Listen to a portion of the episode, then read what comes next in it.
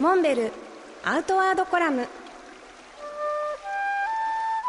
モデルでフィールドナビゲーターの中川きらです。辰野会長よろしくお願いします、はい、よろしくお願いします。今日はアウトドア義援隊について伺いたいんですけれどもこれはどういった活動ですか？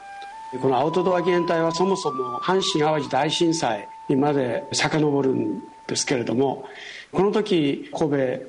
の市街地が大きな災害にあったわけですけど、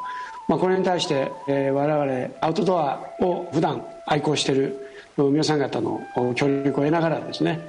モンベルでも、まあ、テントとか寝袋とかこれをあの被災地に配って回ったわけです、まあ、その後東日本大震災とか熊本地震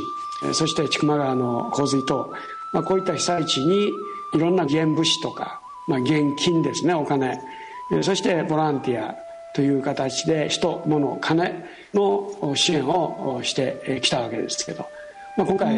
新型コロナウイルスの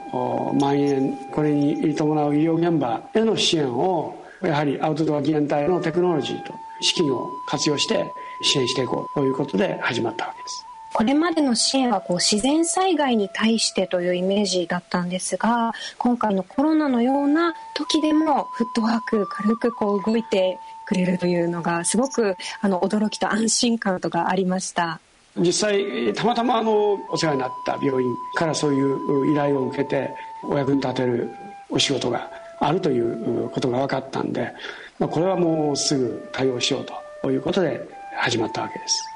活動資金は、まあ、基本的には全国から寄せられた寄付とそれからモンベルクラブの会員、まあ、この皆さん方からお預かりした年会費1500円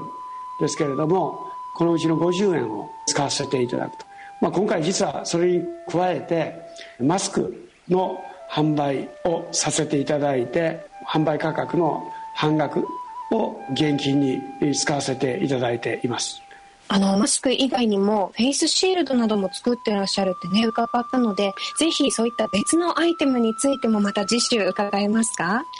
はいわかりました。ぜひ。モンベルアウトワードコラム。